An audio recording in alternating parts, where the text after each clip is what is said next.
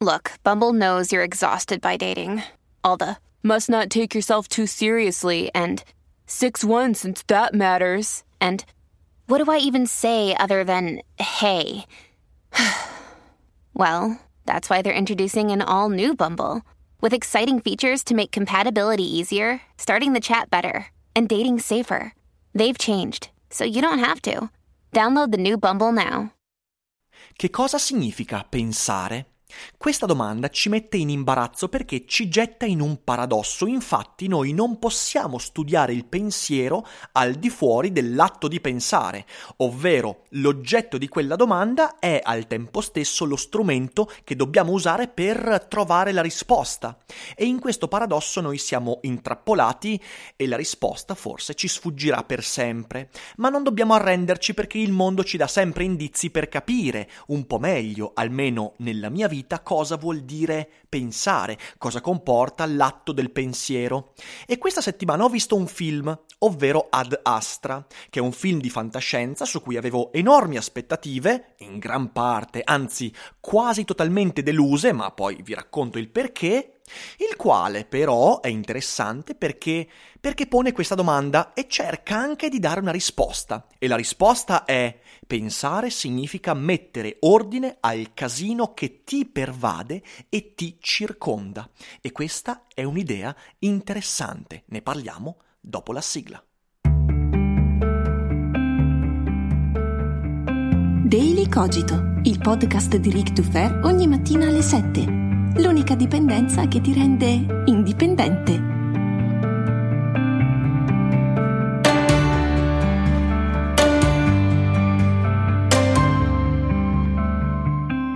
Ciao a tutti e bentornati per questa nuova puntata qui su Daily Cogito. Io sono sempre Eric Dufer, come avete intuito oggi non esce il Dufer e Boldrin. Se riusciremo durante questo sabato io e Mike lo registreremo e pubblicheremo domani, altrimenti si va a sabato prossimo, però non volevo lasciarvi un giorno senza Daily Cogito, quindi ho detto di cosa parliamo? Beh, parliamo di una cosa semplice, dai, il pensiero. Semplice. In realtà il pensiero è il paradosso per eccellenza, perché, perché, ci accorgiamo che ogni cosa con cui abbiamo una relazione, il mondo, gli altri, persino la nostra vita, passa sempre attraverso il filtro del pensiero. È come se il pensiero fosse una barriera fra noi e il mondo e tutto quello di cui facciamo esperienza noi lo pensiamo. Perciò siamo immersi nel pensiero fino al collo e non riusciamo a guardarlo, guardarlo, dall'esterno.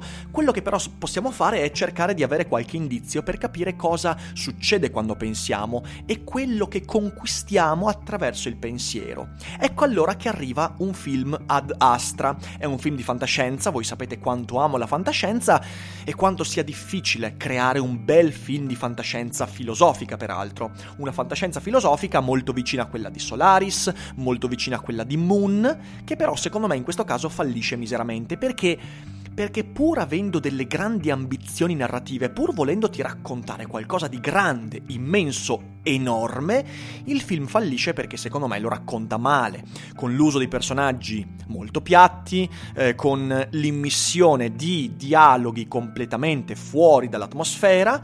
L'unica cosa che trionfa in questo film è la colonna sonora del grande Max Richter. Grazie Max, è bellissima, ascoltatela, la trovate già su Spotify. Però però Ad Astra è interessante per la sua ambizione. Ad Astra è un film che vuole raccontare una missione nella ricerca di intelligenze extraterrestri nel sistema solare e al di fuori del sistema solare, missione che fallisce, e che in quella solitudine totale cerca di mettere ordine proprio alla confusione in cui l'uomo si trova, perché nulla ci confonde di più rispetto alla solitudine. Ed è interessante perché se guardate la letteratura di fantascienza che racconta il tentato contatto con intelligenza extraterrestre, la ricerca di un'intelligenza al di fuori di quella umana, ci racconta sempre comunque il contatto. Qui no, qui ci racconta il fallimento ed è un fallimento che ci getta nell'angoscia perché è angosciante angosciante pensare che nell'universo l'uomo sia l'unica entità dotata di intelligenza, ma Ad Astra, come ogni film di fantascienza che eh, si rispetti, anche se questo ripeto non si rispetta perché secondo me fallisce, poi guardatelo perché è un film che a molti è piaciuto, eh, quindi è una cosa soggettiva, però vabbè, lasciamo perdere il discorso. Ad Astra, come ogni film di fantascienza filosofica che si rispetti, usa questa storia per raccontare qualcosa di molto intimo, ovvero la necessità dell'uomo di mettere ordine al casino che trova dentro di sé in relazione al mondo. Il protagonista del film, che è Roy McBride, interpretato da Brad Pitt, che veramente ho trovato terrificante in questa eh, in, quest- in, questo ruolo proprio ha, secondo me, recitato male, è un attore che io amo, ma qui ha recitato veramente male, è un astronauta figlio di un altro grande pioniere dell'esplorazione spaziale che ha fatto una missione e poi finita nei pressi di Nettuno e vabbè se vedete il film capirete anche cosa questo significa è un astronauta che da scienziato, da uomo di ragione, da uomo tutto d'un pezzo che rifiuta la fragilità impara un fatto, un fatto fondamentale per la vita di ogni uomo, ovvero che l'ordine tu non lo devi mettere al mondo, cioè non è il mondo che ha bisogno di essere riordinato da te, perché il mondo al di fuori di te che è un caos, che è un casino, che è vastissimo, che è spesso incomprensibile e insopportabile, il mondo non ha bisogno dell'ordine che tu gli vuoi dare. Ciò che ha bisogno di quell'ordine sei tu stesso. E quando noi pensiamo, noi non stiamo creando un ordine al mondo, ma stiamo dando un ordine al caos che troviamo prima di noi. Quando ho visto questo film, io eh, subito ho avuto un pensiero e sono andato con la mente a quelle persone che oggi, lo so che adesso sembro, sembra che io faccia un salto incredibile, però eh, ascoltatemi a capirete il collegamento. Ho pensato a quella gente che guardando le manifestazioni di Fridays for Future, di questi adolescenti che eh, protestano, che si slanciano, che si sentono mossi da questo fuoco sacro eh, per l'ambiente, per il futuro, eccetera, eccetera, dicono ma che questi ragazzi pensino prima a se stessi e poi agli altri che prima riordinino la loro cameretta e poi forse il mondo. Ora questa è una cosa stupidissima da dire quando ti rivolgi ad un adolescente, perché nessuno di noi da adolescente ha amato rifarsi la camera e l'adolescenza è caratterizzata anche psicologicamente e comportamentalmente proprio da quello slancio all'esterno. Cioè un adolescente non vive una vita interiore consapevole, ma vive nella ne, ne, nella, nel tentativo di esternalizzarsi, cioè a manifestarsi, eh, mostrarsi, eh, cercando un'identità in relazione agli altri, è la fase adolescenziale della vita, in cui tu non hai una vita interiore, perché quella vita interiore ti spaventa e quindi cerchi una relazione con gli altri. Quindi è normale che in adolescenza eh, ci si senta trasportati, trascinati da eh, dei, degli ideali che stanno al di fuori di te, nel tentativo di dare un ordine al mondo, perché da adolescente è normale percepire il mondo come qualcosa di nemico, a cui io devo dare un ordine, quindi ben venga, perciò sono dei mona quelli che dicono eh no, non dovete manifestare perché prima dovete riordinare la vostra cameretta, sì, è una roba che ho letto veramente. Però, però, c'è un però quella frase lì ha il suo senso non attribuita dagli adolescenti, ma attribuita a delle persone mature, a degli adulti, a delle persone che possiedono una vita interiore, delle persone che scoprono da sole, attraverso la maturazione della propria esistenza, che il mondo è irremovibile. Il mondo è ineluttabile, per usare un termine tanto caro a Thanos and Company. Quegli adolescenti che oggi protestano eh, nei confronti di un mondo ingiusto, scopriranno anche loro che il mondo non cambia sulla base dell'ordine che tu vuoi dare a quel mondo, ma che piano piano ti renderai conto che l'unico ordine che puoi dare è al tuo animo, alla tua vita interiore. È esattamente quello che accade al maggiore McBride, il protagonista di Ad Astra. McBride scopre a sue spese, con una grande sofferenza, con una confusione, con un'incomprensione totale dell'universo, che il disastro che sta affrontando non deriva dal fallimento nella ricerca di intelligenze aliene, ovvero la missione di suo padre che è fallita. Suo padre è probabilmente dopo 30 anni ancora vivo nei pressi di Nettuno e da lì sembra star facendo delle cose che poi appunto Roy McBride deve ricercare e deve cercare di risolvere. McBride scopre che il suo disastro esistenziale, questa confusione che sente, questa necessità di nascondere l'irrazionale, nascondere l'angoscia con l'immagine della intoccabile razionalità dello scienziato, scopre che tutto questo non deriva da, dal fallimento della missione, ma deriva dal fatto che lui non ha prestato attenzione alle cose importanti. Per tutta la prima metà del film si capisce che McBride, Roy McBride, dà importanza a che cosa? Dà importanza alla missione. E la missione che cos'è? Beh, il tentativo dell'uomo di dare un ordine al mondo sulla base dell'immagine che l'uomo si è fatto del mondo. È l'utopia. Che cos'è l'utopia? L'utopia è il tentativo di creare un'immagine del mondo perfetta sulla base del proprio presupposto di perfezione. E quindi l'utopia è inevitabilmente razionale, è inevitabilmente perfetta, intoccabile, non modificabile, non fragile. L'utopia è inevitabilmente... È grande, è inevitabilmente esterna a noi perché non può condividere la nostra fragilità interiore.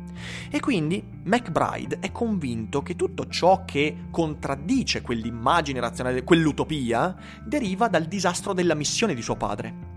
E invece lui scopre che i problemi derivano dal fatto che non ha prestato attenzione alle cose a lui vicine, agli affetti, alle persone, alla famiglia, a queste cose che lo circondano. Non ha dato attenzione alle cose a lui vicine. E quindi, durante il film, McBride impara a concentrarsi sulle poche cose che lo circondano. E c'è una frase bellissima alla fine che dice, tu prova a pensare, tu riesci a dare attenzione, sei attento alle piccole cose che ti circondano, a quelle a cui non dai importanza perché non hanno a che fare, non sono all'altezza dell'utopia perché non lo sono? Perché in realtà tu riesci a dare attenzione a quelle piccole cose solo se fai ordine dentro di te e non vuoi dare un ordine al mondo. E McBride impara ad avere cura del proprio tempo e del proprio sé, non avere cura di nuovo dell'utopia, della conquista, dell'esplorazione esterna dello spazio, no, impara ad avere cura dei propri momenti, dei propri tempi, della propria personalità, è il ritorno alla cura di sé, quella di antica greca memoria, quindi è, è, è, proprio quella cosa che la filosofia dice fin dalla notte dei tempi, che un uomo può relazionarsi al mondo solo quando ha cura di sé, del suo tempo, quando si prende il tempo necessario per ascoltarsi. E infine impara un'altra cosa che qui su Daily Cogito diciamo molto spesso, impara a stare sempre allerta sul modo in cui si cambia. Perché è questo in fin dei conti il punto fondamentale ed è il punto che contraddice qualsiasi utopia. Il lavoro del pensiero è quello di mantenerci allerta per ascoltarci, cioè come sto cambiando in relazione al mondo. Perché il pensiero è questo, il pensiero è dare un ordine al marasma che si sente internamente di emozioni, di pensieri, di prospettive, di angosce, di desideri, eh, di incomprensioni e tutto quello che possiamo mettere, dare un ordine a quel marasma, un ordine che deve essere chiaro, ovvero al quale devo dare attenzione e di cui devo avere cura, e quel, eh, quell'ordine dato dai valori a cui una persona si aggrappa, dal modo con cui si relaziona agli altri e da tutte quelle cose quotidiane molto molto semplici, spontanee che fanno parte della nostra vita e questa cosa contraddice invece la perfezione, l'intoccabilità, l'eternità dell'utopia, che è l'ordine che noi vorremmo dare al mondo. E noi vogliamo dare quell'ordine proprio in risposta a quel vuoto, a quella fragilità che sentiamo dentro di noi ma è una cosa molto miope pensare che il pensiero, scusatemi la ripetizione, serva a quello. Il pensiero, e McBride lo scopre in questo film, serve a mettere ordine a sé.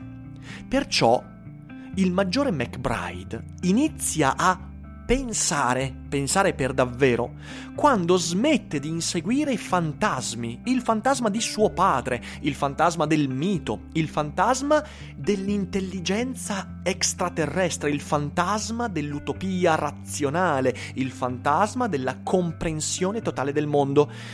E inizia a pensare quando, mettendo via questi fantasmi, capisce che il disordine da aggiustare non è del mondo, è il disordine di sé, è la confusione che sentiamo dentro di noi. Mi viene in mente quella meravigliosa frase che c'è in Solaris, visto che Solaris è un'opera che io affianco molto a questo film. Non importa quanto lontano andrai nel cosmo, tu ti porterai dietro sempre le tue fragilità, i tuoi impasse, i tuoi vicoli ciechi, le tue incomprensioni, i tuoi difetti e i tuoi abissi e qualsiasi cosa troverai là fuori rifletterà sempre in modo immancabile quella fragilità, quelle incomprensioni, quel disordine. E pensare significa non rifiutare quello che troverai.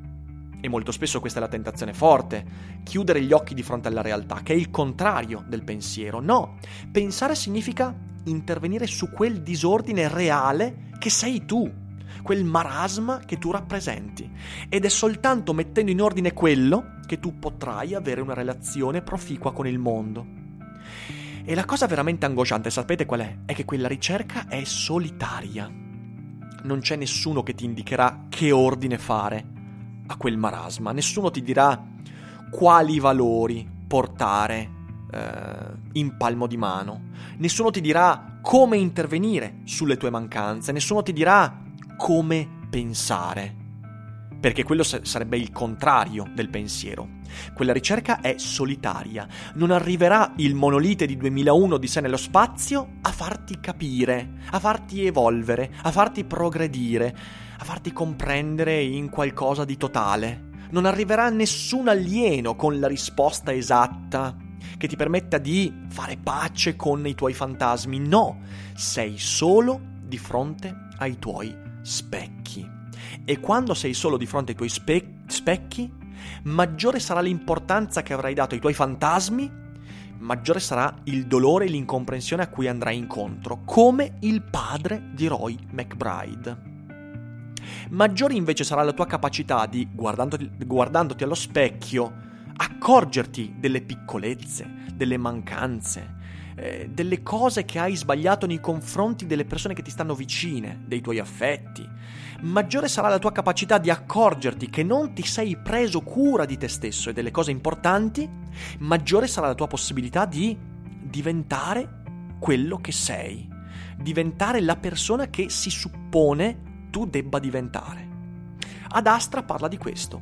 Ad Astra è un film che si pone l'ambizione di parlare di uno dei temi fondamentali del pensiero, ovvero riconoscersi davanti allo specchio, esplorare l'universo per trovare in fin dei conti una conferma della propria immagine, che è una cosa difficile con cui fare i conti, ma che nel nostro piccolo troviamo sempre e ogni giorno. Perciò io vi consiglio comunque di guardare questo film con questa prospettiva. È un film che magari potrebbe piacervi, a me non è piaciuto, ma, ma è una cosa soggettiva, magari vi piacerà. E poi magari dirmi cosa ne pensate, o se l'avete visto, dirmi con un commento cosa ne pensate, qui ed ora. Io boh, vi ringrazio per l'ascolto come ogni mattina. Eh, io oggi sarò impegnato a Villa Torretta, a Sesto San Giovanni, con eh, il, um, la, la, la, convention Liberi Oltre, spero di riuscire a ritagliarmi un momento per registrare Daily Cogito. Dovrei riuscirci, magari anche chiacchierando con qualcuno, vediamo, ci sono tante persone interessanti. Nel caso domani mattina Daily Cogito non dovesse uscire, vi avviserò come sempre su Instagram e su Facebook e quindi insomma troverete l'avviso. Però spero di riuscirci. Eh, nel caso ci sentiremo domani, altrimenti ci risentiremo lunedì mattina, come sempre, per iniziare una nuova settimana. Intanto buon sabato, buon weekend a tutti e voi non dimenticate che non è tutto noia ciò che pensa.